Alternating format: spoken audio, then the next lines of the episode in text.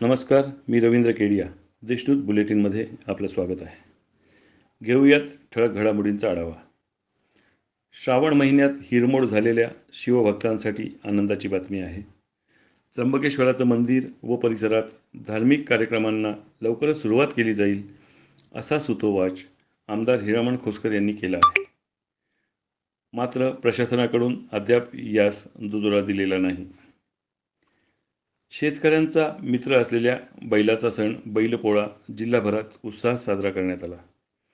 शहर परिसरात बैलांची अनुपस्थिती जाणवली असली तरी जिल्ह्यात मात्र बैलांची पूजा उत्साहात साजरी करण्यात आली. शेतकरी बांधव बैल सजवण्यामध्ये दंग होते.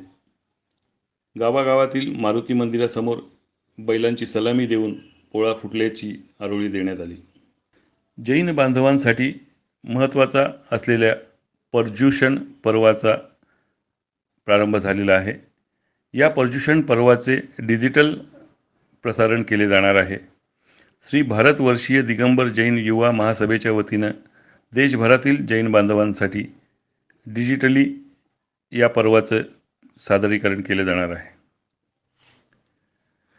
नियुक्तीपत्र देऊनही कामावर हजर न झालेल्या डॉक्टरांवर मनपाद्वारे कारवाई करण्यात येणार असल्याचे आदेश मनपा आयुक्त राधाकृष्ण गमे यांनी काढले आहेत. पीक कर्ज वाटपात राष्ट्रीयकृत बँकांनी हात आखडता घेतला आहे. बहुतांश बँकांनी पन्नास टक्क्यांचं उद्दिष्टही पूर्ण केले नसल्याचं दिसून येत आहे. वरुण राजाने विश्रांती घेतली असली तरीही परिसरातील धरण साठ्यांमध्ये वाढ झाल्याचं चित्र आहे. गंगापूर धरणातील साठा चौऱ्याऐंशी टक्क्यांवर पोहोचला आहे. वेधशाळेच्या अंदाजा अंदाजानुसार येत्या दोन दिवसात उत्तर महाराष्ट्रात मुसळधार पावसाची शक्यता वर्तवण्यात आली आहे. विद्यार्थ्यांना ऑनलाईन शिक्षणापासून वंचित ठेवू नये यासाठी जिल्हा परिषदेद्वारे डोनेट अ डिव्हाइस ही चळवळ सुरू करण्यात आली होती. या माध्यमातून आता विद्यावाहिनी रेडिओ उपक्रमाद्वारे विद्यार्थ्यांना शिक्षण पोहोचवले जाणार आहे. आता करोना. जिल्ह्यात करोना रुग्णांची संख्या पंचवीस हजार आठशेवर पोचली आहे. यातील वीस हजार आठशे चौर सेहेचाळीस रुग्ण बरे होऊन घरी पोहोचलेले आहेत. चार हजार तीनशे एक्कावन्न लोकांवर उपचार सुरू आहेत. तर सातशे तेरा लोकांना मृत्यूला जावं सामोरे जावे लागले आहे.